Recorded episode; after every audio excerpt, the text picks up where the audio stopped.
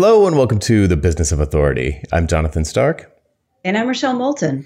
And today we're going to talk about testing with a tweet. Interesting topic. Yes. So on episode 57, we had author Paul Jarvis come on the show and tell us about, uh, well, we talked about a bunch of things.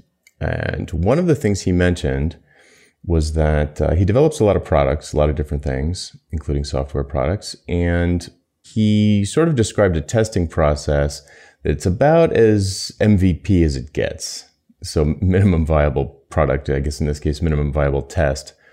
And he said, Yeah, I had an idea and I just tweeted it and wanted to see if it got any reaction. It did. So he did slightly more. I think the next thing he did was to make a, we spent about an hour making a user interface mock-up for this sort of online software product he was thinking about making. And saw if he could get reaction to that. And then he did something on github. I don't even remember that part but you were you were like what's github? So so do you remember more of that story? That's that's the extent that i recall of the sort of lead in I'm not sure, but I think this is the product where he collaborated with someone else to actually produce it. But but what he found was on GitHub that he got the same reception only better. And so for him at that point it was a no-brainer. Like, yes, I'm going to invest in creating this because I've got an audience.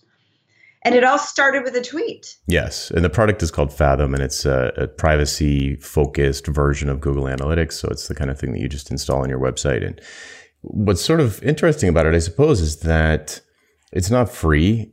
There are free alternatives that exist. And he was just like, you know what? Maybe there's a market opportunity here for something like this that's very privacy focused. And this was in the wake of GDPR. So people were talking about it a lot. It's becoming more of a common conversation to have. Yeah, and he was just like, "Oh, well, maybe this is a thing, or maybe maybe no one cares. So let me just tweet about it. I'm not going to go like like many software developers do they get excited about this idea and they go out and spend six months coding it. And then they're like, I wonder if anybody wants this. it's like, well, maybe you should have figured that out beforehand. And I've certainly learned that lesson the hard way after three or four tries of doing those sorts of things. When I have an idea for something, I'll just ask my list. Be like, if it's not already coming up organically, which in fact is usually what happens, if I've got an idea that nobody suggested, I'll kind of, you know, in a PS on an email say, I'm thinking about doing this. If you'd be interested in something like that, click here to find out more.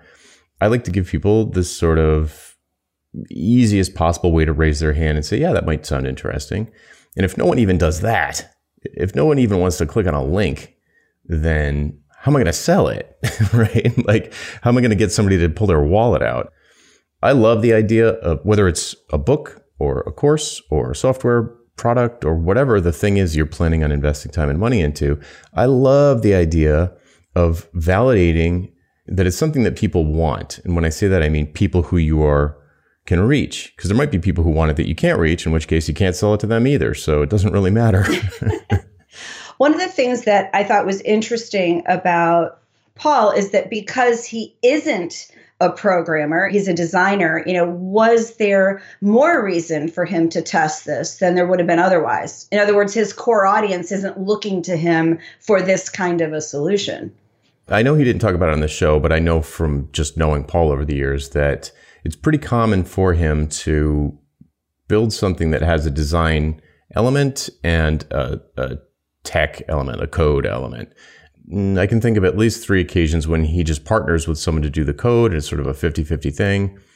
And he does the, the look and feel and design and how it's supposed to work and the user experience and what to expect and what's in scope and what's out of scope and all of that stuff. And then he has somebody who gets under the hood and actually makes it happen. I don't think it's because he wasn't sure because it was a tech thing that he wasn't sure because he's done tons of tech things before WordPress plugins and other apps and he's done plenty of this is well trod territory for him, and his audience is quite familiar with it. I'm sure. So what that means for us is that we have no excuse not to test. That's what it means. It's nuts not to. I mean, maybe maybe it's just like a function of age, but I'm not going to waste my time going through the launch to crickets thing again. It's just not. It's not worth it. And so the thing is, the, the, dear listener might be thinking, well, that's easy for you to say. You have like thousands of people on your mailing list and tens of thousands of people following you on Twitter. You can just ask them. My response to that is, well, do that first and then ask them. it's like, because if you, if you build the thing for six months, you're going to have to build that audience anyway. You're not Nike. You're not going to spend millions of dollars on a Super Bowl ad the way things work now, it's a word of mouth economy now. People don't check stuff out anymore just because they saw an ad. I'm not saying Facebook ads and Google ads don't work, but they don't work that great. And the prices are going up. And I don't know. It's just, I guess it's just my uh, my risk tolerance. It's like I'm not gonna, I don't want to do that. So spend a little time, six months to a year, or however long it takes, building up an audience of like-minded people and once you do that hard work, then if you've done it right, it's going to keep growing. And I mean, honestly, the first thing I tested in this way, I only had 500 people on my mailing list, which if you can't get 500 people on a mailing list, you really shouldn't be building anything anyway, in my opinion. Yeah, but the, the flip side of that, and, and I love that you use that example of 500 people, is that I also think that we can't get too hung up on the numbers. The key is that they're your people. And if that's 500 of your people, is some people with the products and services they have available can make a very nice living with an audience of 500 people. So it's you don't have to have 5,000, 50,000, 500,000. Yes, we all want that. But depending on your big idea, your business model and the way you communicate with your people, you can make book on a lot smaller group. But you've got to have somebody. yeah, it needs to be high quality. They need to be engaged. They need to be the right people. I'm speaking specifically to listeners of this podcast when I say this, but if you're in the business of promoting a big idea and spreading a big idea, you know, you're on some kind of mission, you need to find these people anyway.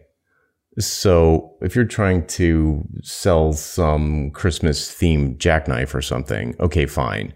Get your physical product placed in some online, you know, gift buying guides and stuff and post some ads. And yeah, you're probably going to sell a bunch of them, but that's not the kind of audience we're talking about here.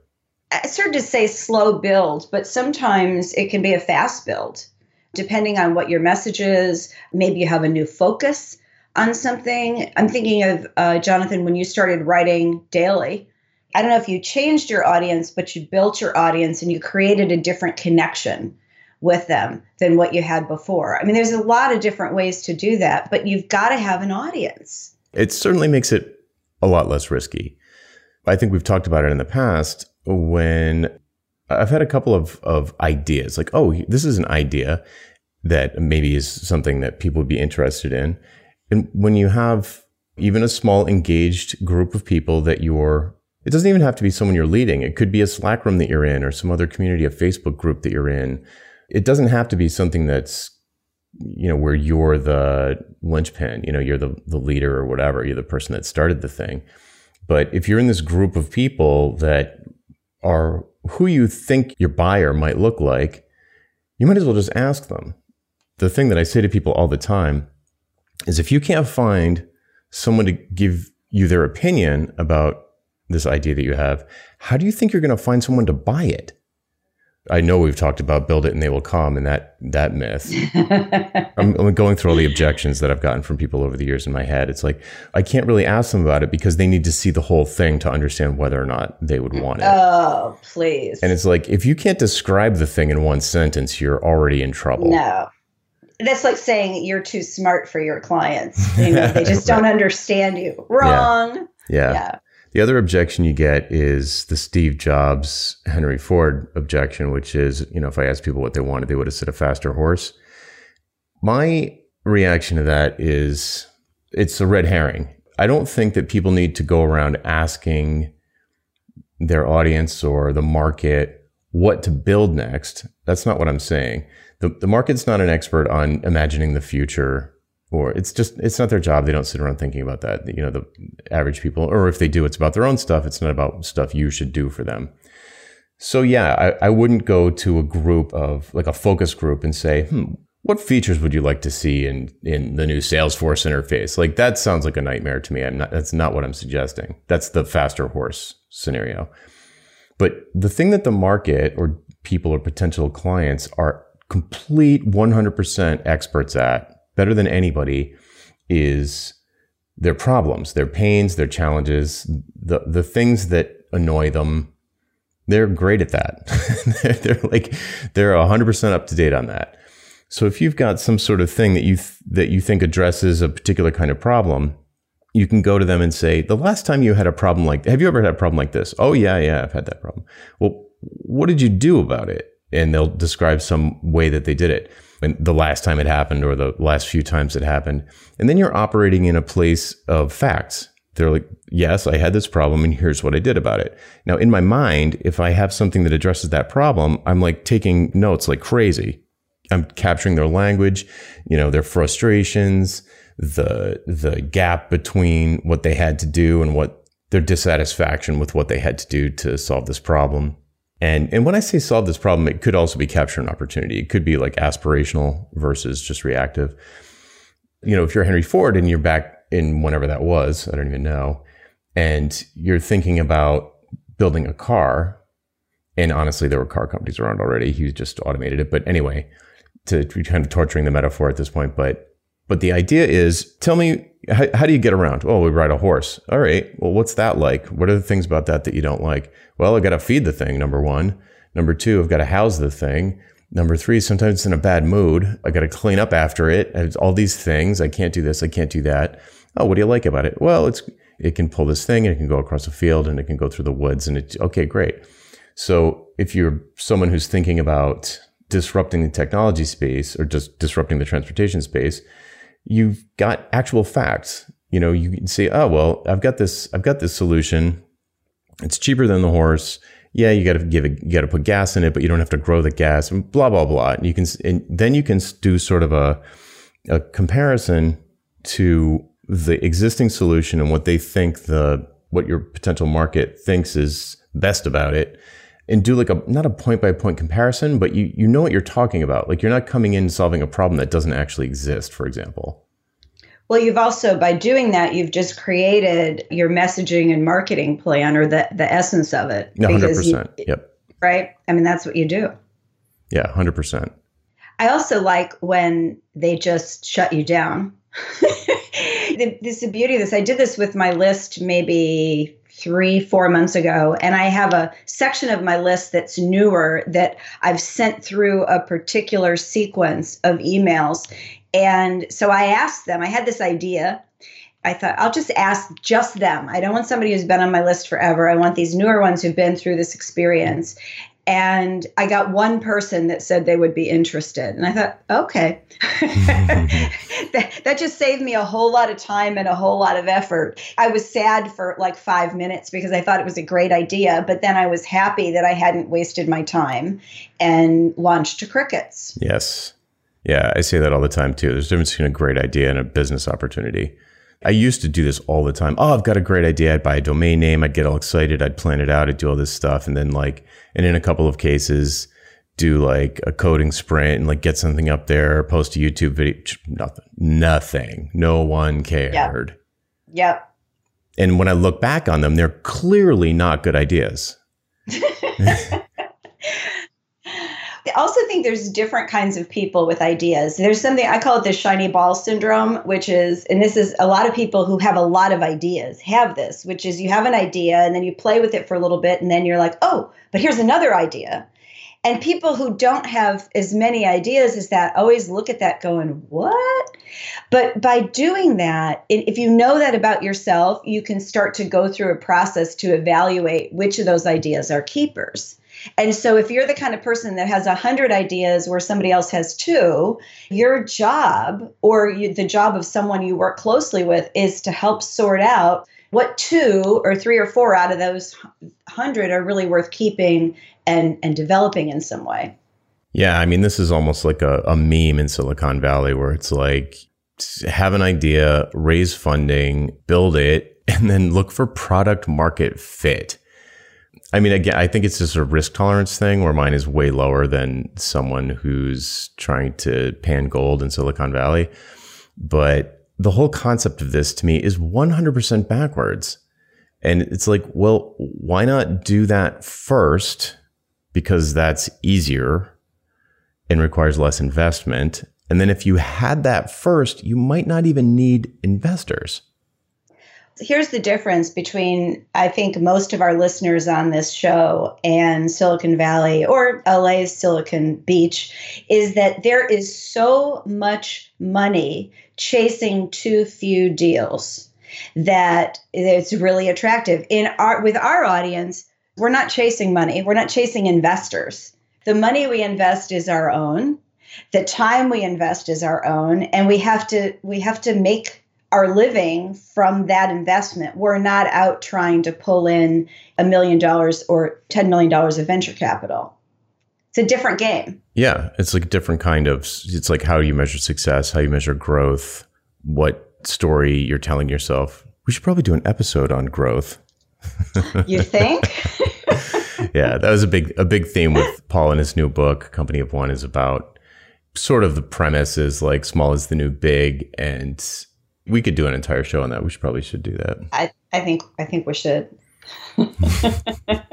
Not all growth is good. Right. Unrestrained growth is the physiology of the cancer cell, I think he said. Okay. So I think if we were going to put a bow on this, it would be something like when you have an idea, that's great.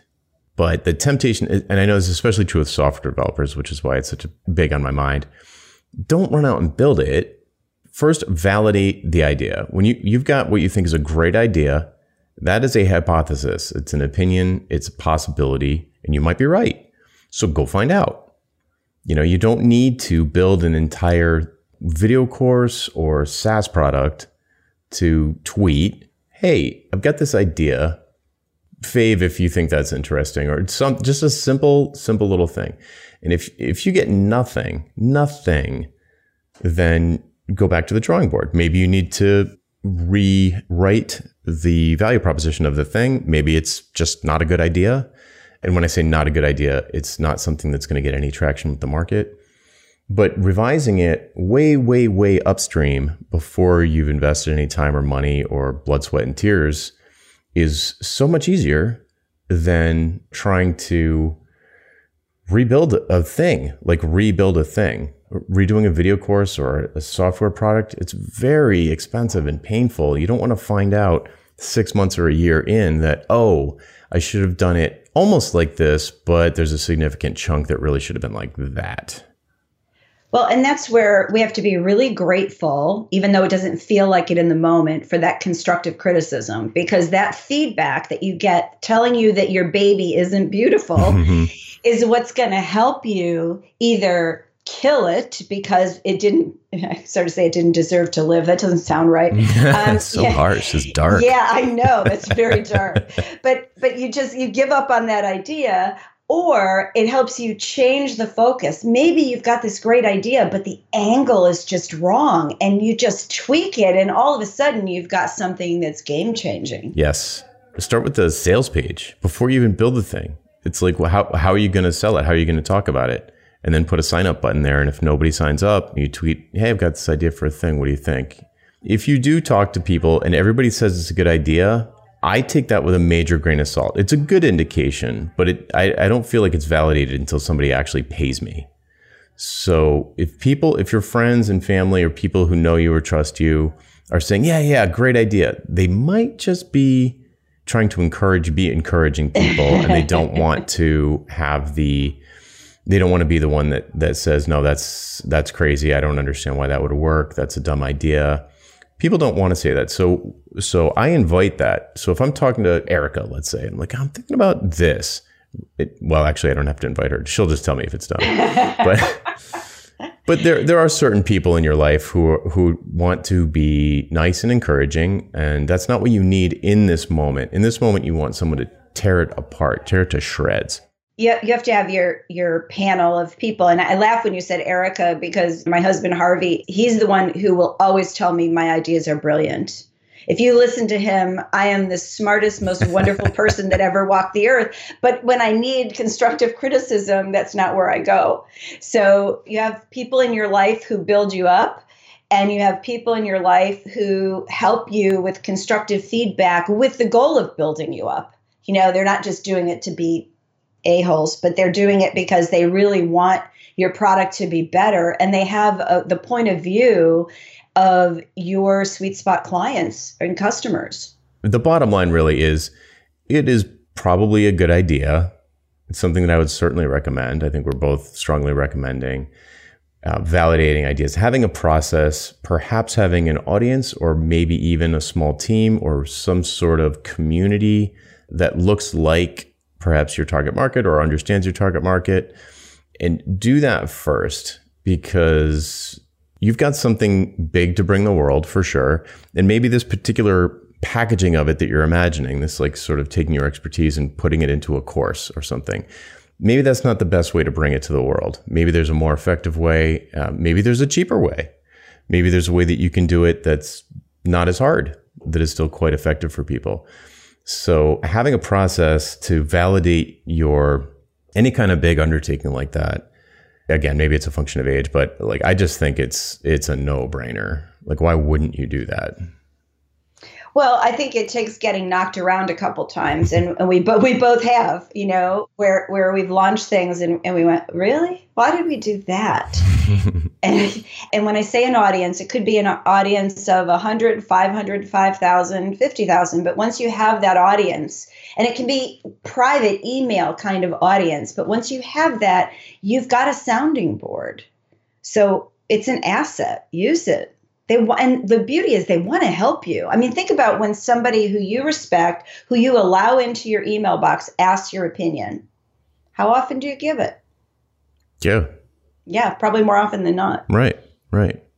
So cool. Get get them throwing money at you before you invest in this all the time. Take my money please right? If you if you touch a nerve, you'll know it. People will be like, "Take my money. When is it going to be ready?" They'll be bugging you about it. You can tell when it's when you you nailed it. Exactly. It's easier to look at like a gizmo that somebody's selling that everybody gets excited about, but it's your equivalent of the gizmo. Right? It's what you have that your audience really needs that can change their work, change their life, change their game. All right, great. Well, let's stop beating this horse hopefully, the message is coming across. Hopefully, people will give this a try the next time they've got some bright idea. Test with a tweet. Yeah. Or you can even send your email to me. I will. I will raise my hand right now. I will give you the the straight dope, as they yes, say. Yes, really. I'll raise my hand with you. Okay, cool. So you've got two testers right now, dear listener. Well, that'll be it for this week. I'm Jonathan Stark. And I'm Rochelle Moulton. And we hope you join us again next time for the Business of Authority. Bye. Bye bye.